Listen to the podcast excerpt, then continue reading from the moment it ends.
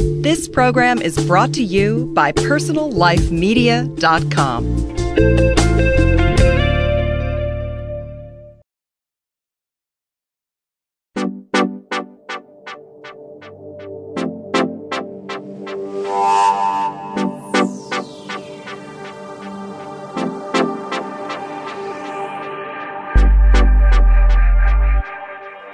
I'm Teri Struck, host of Beauty Now, PersonalLifeMedia.com. We bring you a weekly show on all things beauty. We have world renowned experts like Dr. Perricone on skin, Dr. Jacono on lips, many more experts from all things lasers, lifts, breast augs, vaginal rejuvenation, tummy tucks, and more. Today we have our favorite expert back with us. He's a world renowned surgeon, not just to celebrities, but to the patients who want the very best. Welcome back, Dr. Brent Moelleken.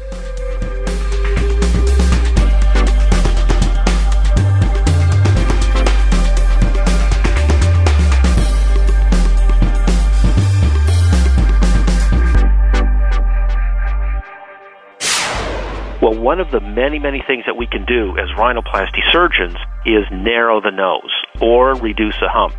Now, when you take a hump off the nose, then usually the nose will get wider. So, what doctors do is something called an osteotomy. They take the bones on the side of the nose and then you push them toward the center to make the bones narrower. But when you narrow the bones, you're narrowing the breathing. That's why it's very, very important to look at the breathing of the nose and look at the septum and the turbinates in the deep part of the septum to make sure the person breathes well. When you look at the Thriller album cover, that was Michael Jackson after he had had probably one rhinoplasty. He still looks like a black gentleman, but for some reason he continued to have surgery and someone continued to do those surgeries for him. That kind of focuses on two of the big problems in rhinoplasty surgery. One is the patient wanting too much from their nose. And the second thing is the doctor willing to go along with that. So a, a really reputable doctor, you know, a high-end doctor will be able to say, you know, look, here's what we can realistically achieve, and here's where we shouldn't go. Now, anesthetics usually are done with a local anesthetic put into the nose and then some sort of sedation. Now, the sedation can be for someone to be sleepy, or the sedation can be for someone to be out completely. The reason that we want some sort of sedation is we don't want the procedure to be unpleasant. Like if I talk to patients who had their nose done 30 years ago, in the old days when you didn't give an anesthetic any more than just injecting in the nose, they'll say, Oh, it was a horrible experience. 30 years ago, I had my nose done. They broke the bones. I remember the sound of it. It was just terrible. And I don't want my patients saying, Oh, Dr. Moelleken, I had this terrible experience in his office. I want them to say, You know, I woke up, my nose was done.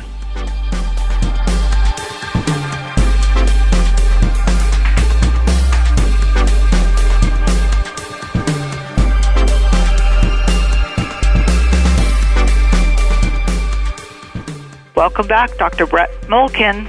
Well, it's great to be here. Thank you so much for coming back today. And you know, the one thing we were missing is we don't have a show on rhinoplasty. And there are so many unknowns about rhinoplasty, and I'm hoping we can fit in everything today. And you're going to tell us what to do if we really don't like our noses, what's all of our options. Perfect. So, what would be the first thing I know? The first thing would be a consultation. And the second thing I would think is what I'm going to say is not all plastic surgeons do good noses, even if they're board certified up the wazoo. And that's what I've learned from looking at different people from different doctors. So if you could go through all that, we'd appreciate it. Well, you bet. Well, you're absolutely right that you know every doctor has his own style. So the first thing you do, of course, is check the credentials and make sure the doctor is board certified. And then once you're in your consultation and you've done all your background homework, check the you know hospital affiliations, make sure the doctor has, has credentials in a hospital that he can do the the surgery, not that he's just working out of his own office. That can be an indication that the doctor's not very well trained. Yeah.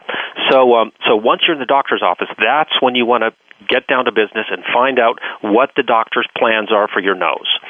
So, the first thing is you should kind of define ahead of time what it is about your nose that bothers you. From the breathing, let's start with the breathing. How is the breathing? Is it is it worse when you exercise? Is it better when you use breathe right strips or when you're on decongestants? This is something that your doctor should be asking you also. You want him to be concerned with not just the appearance of your nose but also the internal functioning of your nose. Very very important for a nose to be able to smell. That is such a good point because a lot of people talk about deviated septums. What is that? Now, deviated septum is kind of a basket term. Probably 60% of the people in this world have a deviated septum, but that doesn't necessarily mean that it's a problem for the patient. It's only a problem for the patient if it matches the symptoms of the breathing obstruction. In other words, I can never breathe out of my left nostril. And then the doctor looks inside, and wow, sure enough, the septum is severely deviated to the left side. That may be indica- an indication that the septum is causing the breathing problem. So that should be addressed. But you just when you're talking to your doctor, is he really concerned about your breathing as well as your appearance? That's one really good sign that you're in the right office if he's kind of asking those questions as well. And not now, all doctors are trained to do deviated septums, is that correct? That is absolutely correct. Now, many people who are board certified cosmetic surgeons may not actually be plastic surgeons or ear, nose, and throat surgeons. So, you know, you, you, I think you'd want to get someone who is, is either trained in plastic surgery or ear, nose, and throat, you know, when you're having your nose operated on. Because the internal structure of the nose is just as important, and we'll get to that in a second, as the outside appearance. In fact, it may be the same. So when you do things like correct a deviated septum or make the breathing better inside the nose, it can actually make the nose look better. So, so when you're actually doing the internal stuff, but what about breaking the bone and all that kind of stuff? So, how does that fit in with a deviated septum? Well, one of the many, many things that we can do as rhinoplasty surgeons is narrow the nose or reduce a hump. Now, when you take a hump off the nose, then usually the nose will get wider because the nose is kind of like a pyramid. And as you work your way down the pyramid by removing the hump, the nose starts to get a little bit wider. So what doctors do is something called an osteotomy, and they take the bones on the side of the nose and they do they break them essentially. It's much more precise than that, but basically you're breaking the bones and then you push them toward the center to make the bones narrower. That's called an osteotomy. And that often needs to be done if the nose is very wide. But, and here's a dilemma when you narrow the bones, you're narrowing the breathing. So, what are you doing at the same time to increase the airflow into the nose? That's why it's very, very important to look at the breathing of the nose and look at the septum and the turbinates and the deep part of the septum. Those are all important parts, you know, to make sure the person breathes well. You know, in our in our parents' day, they would do rhinoplasties. And the doctors would tell the patients ahead of time, look, your nose is going to look better. It'll be cute. It'll be like a ski slope, but you won't be able to breathe. And that everyone just took as well. That's the way it is, I guess. When they when they do a rhinoplasty, I just can't breathe afterwards. But now people are much more, you know, concerned about preserving normal breathing after rhinoplasty surgery. That's such a good point because I never heard when I heard my girlfriends talk about it that they were concerned about their breathing, only their looks. Exactly, exactly. But let's say you have a beautiful looking nose that just doesn't work, and you have a very nasally voice. That's and you snore, and you know all those things are part and parcel of a nose that doesn't work well. And that would be your deviated septum. That could be the deviated septum, but there are other things that can cause breathing problems.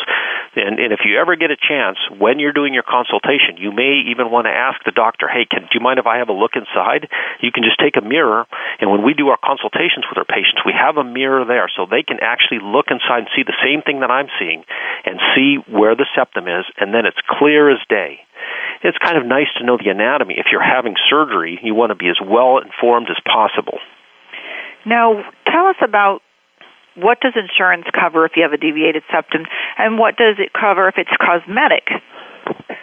Well, insurance is getting less and less reliable for paying for you know any breathing surgery because the payments that the insurance companies make are so low now that most you know reputable doctors or most you know high end doctors won't even take your insurance anymore for the procedure because in many cases, for an outpatient surgery center, for example, the insurance company will maybe pay, you know, 20 cents on the dollar of what it actually costs the doctor to do the surgery. Because they're considering this cosmetic more than.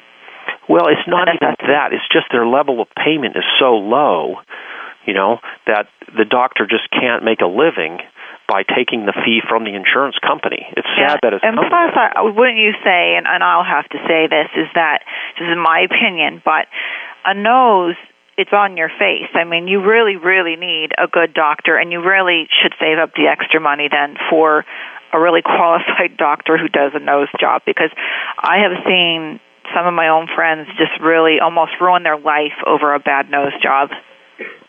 Well, that's absolutely true. and the, the way that rhinoplasties have been done, nasal surgery has been done, you know, basically since the very, very early 1900s. So even in the late 1800s, rhinoplasty was done this way. It's called the Joseph rhinoplasty.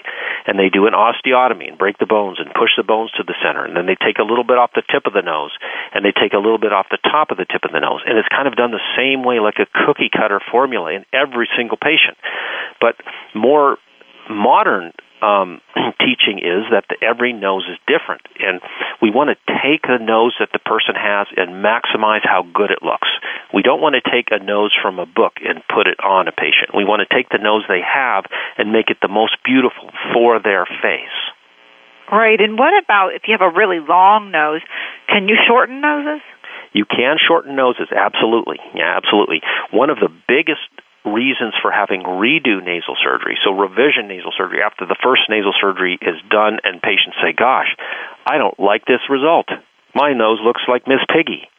That is a result of too much shortening of the nose. So when when the nose you you really want to get a good artistic feel from your doctor. And one great way to do this is when you're looking at the before and after pictures. Now all doctors pretty much will have before and after pictures to show you of their work.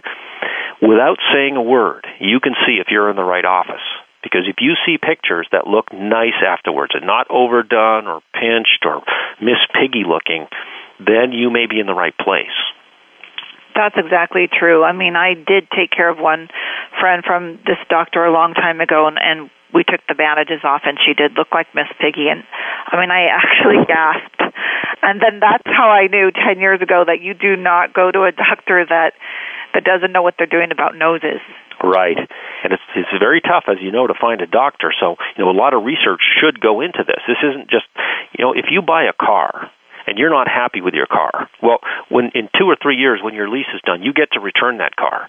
The same is not true for your nose. If you get a bad nasal surgery, you know, chances are you will never quite go back to where you could have been if you had had someone really reputable do your nose.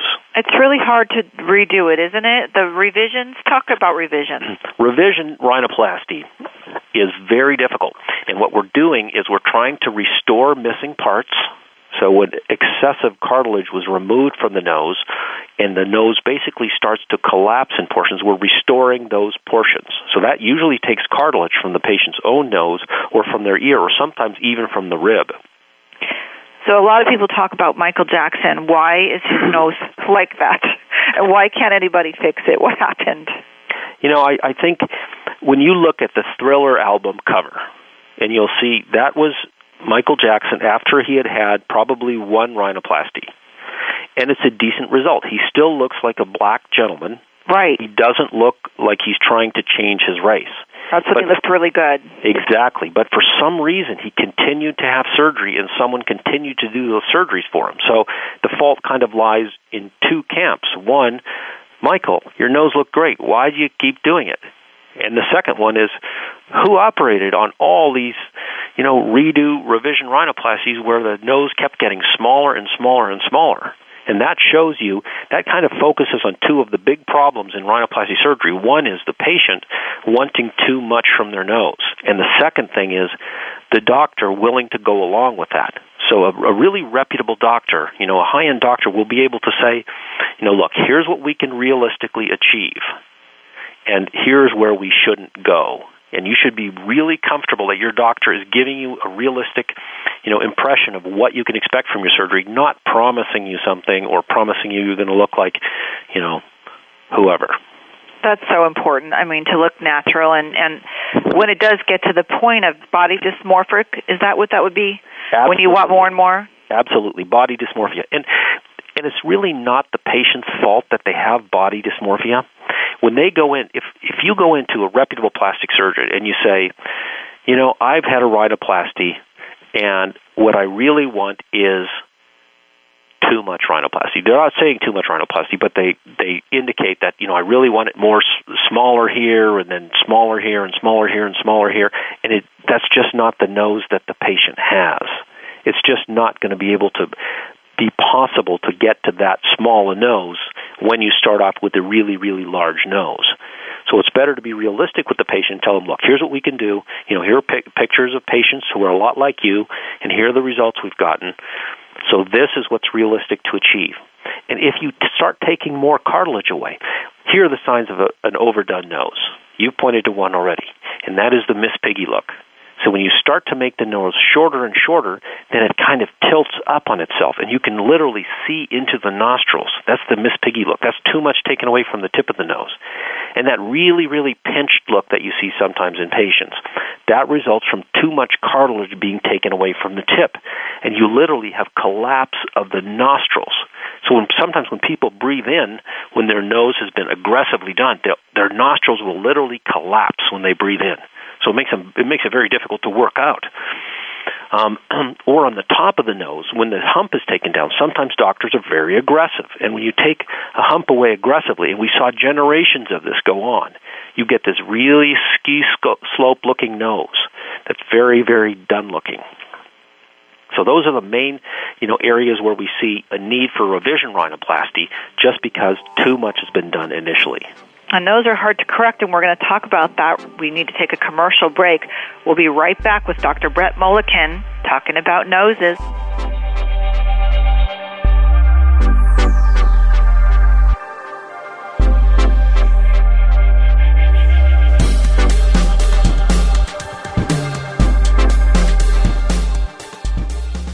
Listen to Money, Mission, and Meaning. Passion at work, purpose at play a weekly audio program bringing you success in the business of life on personallifemedia.com.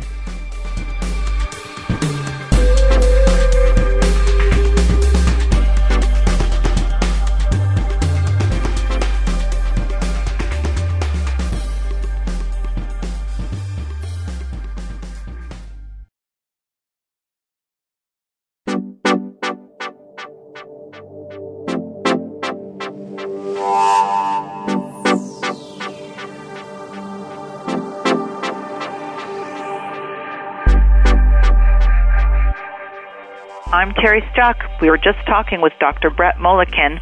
Welcome back, Dr. Moelleken. Good to be back. We were just talking about noses and things that can go wrong, and reasons we're talking about things that can go wrong is because we want everybody to have a great looking nose if they're going to go in for surgery. So tell us more about. Now, I've also been hearing about the injectable nose job. Is that true?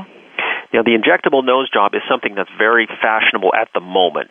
I don't think you're going to see this last a long time because when you're putting fillers into the nose, which is basically what the injectable nose job is, those fillers can become lumpy or develop infections in them over time, and they can cause problems with the skin over top of the fillers. Now, fillers are okay for little irregularities after someone's had a rhinoplasty. There, most doctors will use a little bit of filler here or there. But I don't think it's a good idea to use fillers to change the shape of the nose on a permanent basis. Well, I would think not. And plus, you would have to keep going in to get more and more injections, and it would end up costing the same. Right, exactly. And you're, you you'd be talking to your friends, and they wouldn't recognize you one day, and then the next, oh yeah, she's back. Her nose is back. Her nose is back. Well, it melted. I'd be worried about it melting. Keeps changing. It's a lot know. better to it's a lot better to use the patient's own tissues, like their own cartilage, for the rhinoplasty. That way, they're lasting. Those give lasting results, not Talk something that has to be that. repeated. Talk about that. So that how do you do that? Usually the first place you take cartilage from when you need to make parts of the nose that are missing or to make the nose more aesthetically pleasing is you go to the septum. Now the septum is kind of like a rudder of a boat. It's right in the center of your nose and you want to leave enough septum there that your nose is still very strong, but there's plenty of septum which consists of cartilage that you can use as building blocks for the rhinoplasty. Now the septum is one place and then sometimes the ear cartilage, that flat part of your ear, you can actually take cartilage out of there and really not even be able to tell that it was taken out. It's sort of spare cartilage there. Is that the back of your ear or the front? Usually you make the incision in the back, but sometimes in the front of the ear. and you take that cartilage out and you could make, you know, alar rim strips, for example. That's when the nose gets really, really pinched after rhinoplasty, and you know the look. It it just looks as if the side of the nose has caved in, and the tip is sitting there all high and dry. So when as a revision rhinoplasty surgeon, we like to make a strip of cartilage that goes in there to recreate the cartilages that are missing. I still don't understand why they can't do that for Michael Jackson. You know, they probably could do it for Michael Jackson, but I there's something going on in Michael Jackson's head that has told him that he needs to have more and more plastic surgery. So I don't think it's just a matter of the doctor being able to do, you know, the procedure that he wants, a responsible person doing the procedure he wants. I think Michael wanted to look a certain way.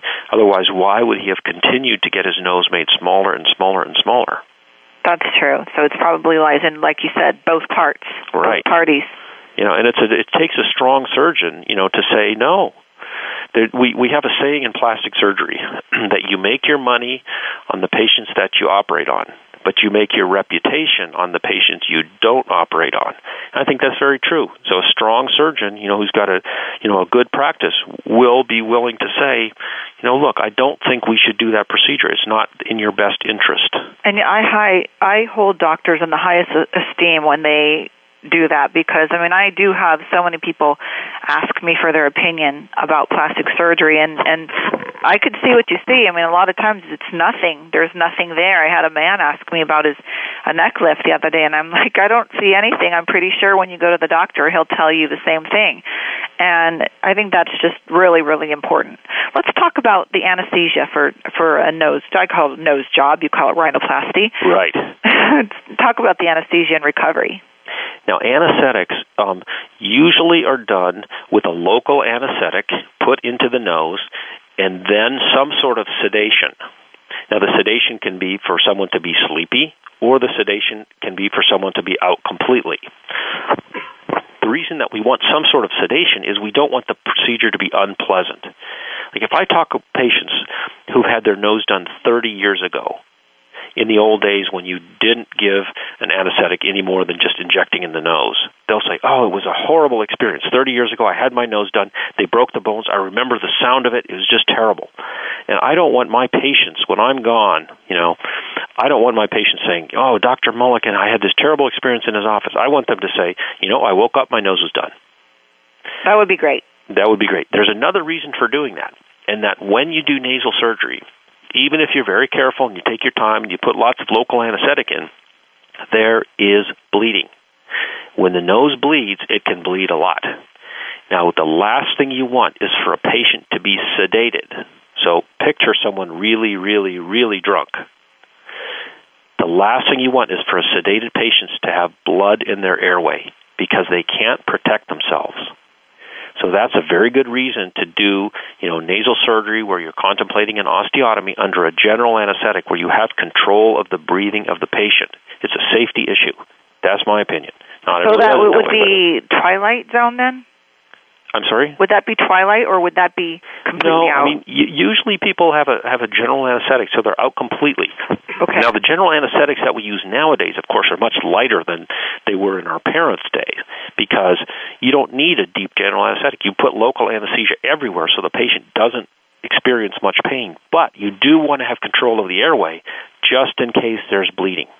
And I hear from so many people that they're really, really afraid to go to sleep. Can you talk about the anesthesia for a second? Right. Well, an anesthetic, you know, there there are different ways of doing the anesthetic. We prefer to have all our anesthetics done by a board certified doctor. And that's, you know, there are very good nurse anesthetists out there and there are very good institutions that use, you know, a nurse anesthetist. But we just prefer to have, you know, all our anesthetics done by a board certified doctor anesthesiologist who works in a hospital. So it just gives you a little bit of, of, of um, extra security. Exactly, exactly. You, I don't think you want to have your doctor who's doing your surgery simultaneously doing your anesthesia. I agree. You know, you can save money that way, but you know, if there's a tragedy, then you know, that's then that's when tragedies happen. I mean, a lot of most tragedies have happened. You know, I don't know um, you know, how other doctors work, but when I'm doing a nose, you know, complicated nose, the last thing I want to do is worry about the anesthetic. So I have someone who's full time just worrying about the anesthetic, the safety of the anesthesia, and I can concentrate on my surgery. I don't like to be pushing medicines or, you know, you know, it can be done that way. It can be done safely that way in many offices. But it's just my preference to have a, you know, board certified doctor anesthesiologist there when a rhinoplasty is done. I totally agree. Safety, and it's your nose, and it's on your face for life. Exactly. Got to be very, very careful. What can patients expect with bruising? Bruising is different in different patients. Some patients who have a, an osteotomy, which is that when you take the bones and you, you move them toward the center to make the nose narrower. When you have an osteotomy, almost all patients have a little bruising, and some patients have a lot of bruising. So that's usually what determines whether there's going to be a lot of bruising or not, and that's the osteotomy. If the nose doesn't need an osteotomy, then usually the bruising is much less because, you know, you just aren't dealing with the bone. You just don't have as much bleeding. So that's the difference why some doctors, you know, cause bruising because everybody's different. Everyone's different. And I've had patients who came in, they said, Dr. Moelleken, I'm a bruiser. Everything I do, I bruise terribly. And we did the rhinoplasty and they had virtually no bruising. And I've had other patients where they said, you know, I don't really have any particular propensity to bruising, and we did their surgery and they bruised a lot. So you never really know who's going to bruise a lot. You just want to take the precautions, you know, and and there are certain things we can do with splints afterwards. So you, you've seen the band aid that people have on their noses. What that is basically is something to hold the surgery in place after the surgery's done. And how long's that on for? You know, typically a splint stays on for about a week, you know, up to two weeks, all depending on how complex the surgery was and whether the bone was involved or not. But somewhere in between one and two weeks, most people have some sort of support on the top of the nose. And when can they expect to go back to work? Usually people go back to work, you know, after a long weekend plus a week.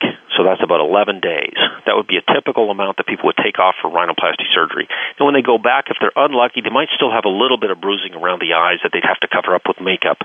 Or if they're very, very concerned, oh, I really don't want anyone to know that I've done anything, then a lot of times they'll take a couple weeks off just to, well, usually they know with noses. So when you come back with a different nose, that's one thing that's a little bit difficult to hide. But you know, that's the funny thing. It is amazing to me how many people absolutely go undetected. And it's always been a wonderment to me. I had one of my very good friends, we did a rhinoplasty on him, and he was really a mama's boy. His mama loved him. Every holiday he was there. We did his nose, and it looked different. It looked really nice, the before and after picture. His mother didn't notice. Well, that's a good nose job. See, that's see now that is a very good nose job because I think that when you you know don't look that different, you don't want to look that drastically different. Well, it's our philosophy in our practice to take someone's nose and say, what's the best nose we can make for this person? We don't want to take somebody else's nose and put it on them because the structure's not built for it. Right, because everybody has different nostrils and stuff like that. What about the nostrils? You know, what if people have really huge nostrils? If the nostrils are very large, usually they can be narrowed. Of course, there are a lot of other issues that go into it, like the breathing and the overall appearance of the nose. And then there are there are differences that occur between races. So, you know, some Egyptian people would have this will have this very very exotic look where their nostrils kind of flare upward and those nostrils might be very long, and there may not be much you can do about it. But then that's a beautiful aspect of their, you know, of their um, heritage. It fits so with their face. It fits with their face. So you don't need to change everything in a nose. You want to change what can be changed to make the nose a little bit more aesthetic, but keep it where it started from. And that sound that sounds weird. Like, well, I'm having a rhinoplasty. I want to look different. Yes, you want to look different, but you want to stay within what the nose is capable of doing. Well, I think that you know, for especially for young women that have you know unattractive noses, getting their noses done changes their lives. It is absolutely life changing. And one of the most, I think, one of the most, um, one of the procedures that really actually makes people the happiest. I think. You know, when done well, when done well. Yes, when done well. And in in in the the majority of rhinoplasties are done well. The doctors are conservative. You know that I for for me that's a very important thing. Once you go too far and you take a lot of the nose away, you can't always restore that part of the nose that's been taken away by aggressive surgery. That's one of my favorite things is actually even with eyes or or anything else that you know once they take too much skin away or nose cartilage, whatever it may be, you can't get it back. I mean, and maybe with the nose you can put some cartilage back, but with your eyes you can't. And so that's really difficult. And something good for people to think about that you can always go back in and take a little more skin out, but you can't put it back in. That's absolutely right. And that's what we mean by conservative. Many patients think, oh, I don't want to go to a conservative doctor because I want to look the most beautiful possible. So I want to go to an aggressive doctor who will make me the most beautiful. Or well, get your bang for your buck, which is something you shouldn't do with the, with your face. Exactly. Exactly. And rhinoplasty fees vary all over the map. So it's really, you know, obviously fees are important. You want to check those fees, especially in this day and age. But you don't want to fall for gimmicks like, you know, injectable rhinoplasty. Well, right, right. If you're putting, just use your common sense. If you're putting something injectable that's temporary in your nose, or worse yet, permanent, that God forbid you get an infection in it, where are you now? So real, really use your common sense. I know. God forbid they inject one of the, the long-lasting ones that give you a lump or something. Exactly, exactly. Or cause, you know, problems in the skin. I mean, you see the nose. That's right in front of your face. So every little irregularity you see shows through. We have about one minute left or 30 seconds left. What, what last advice do you have? You know, I think once you check out the credentials of a doctor, just sit down and look at the before and after pictures. Look at a bunch of them and see if this doctor has your aesthetic. See if you like the after results. And that's a really important step in guiding you in picking the right doctor for your rhinoplasty. Dr. Moelleken, it's always a pleasure. You are the best of the best, and that's why I love having you on our show. And thank you so much for taking the time to talk to us about all these great surgeries. Well, and my pleasure. It's packed with good advice. We're going to have to have you back again. You're my favorite. So well, thank you. It's even though pleasure. I have lots of other favorites, I don't want to make anybody mad. I won't feel bad. thank you. Thank you so much. And if All you'd right. like a transcript of today's show, please go to personallifemedia.com if you'd like to get in touch with Dr. Brent Moelleken. We're going to link him to our website, and you can get all the information that you need, and you can call him in Beverly Hills. He's a Beverly Hills plastic surgeon. Thanks again for being on our show today.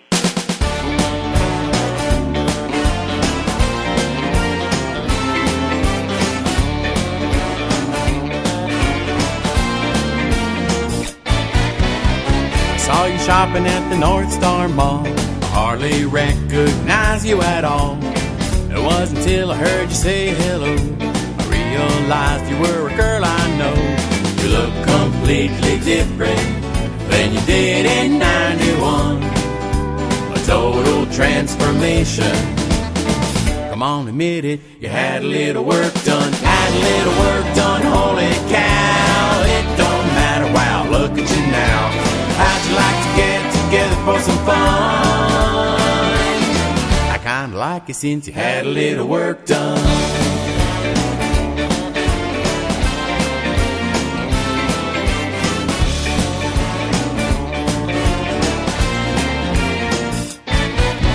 Remember back in school we were drunken with kids, and I pretended that you didn't exist.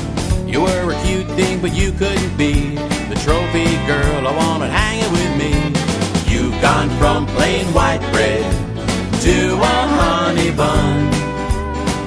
I'd like to have a taste now. Cause you're delicious since you had a little work done. Had a little work done, holy smoke. I noticed you a damn near choke. I think that we should get together for some fun. I think I want you now, you had a little work done. Had a little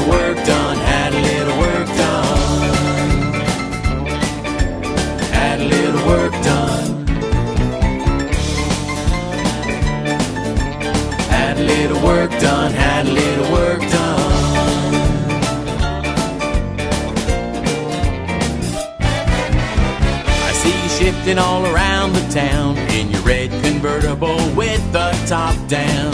I heard the beauty is only skin deep. They call me shallow cause you're looking mighty sweet. I never fantasized before that you would be the one. But now you're in my night and day dream. You're sure amazing since you had a little work done. Had a little work done, holy cow. It don't matter, wow, look at you now. How'd you like to get together for some fun? I kinda like you since you had a little work done. Had a little, had a little work done.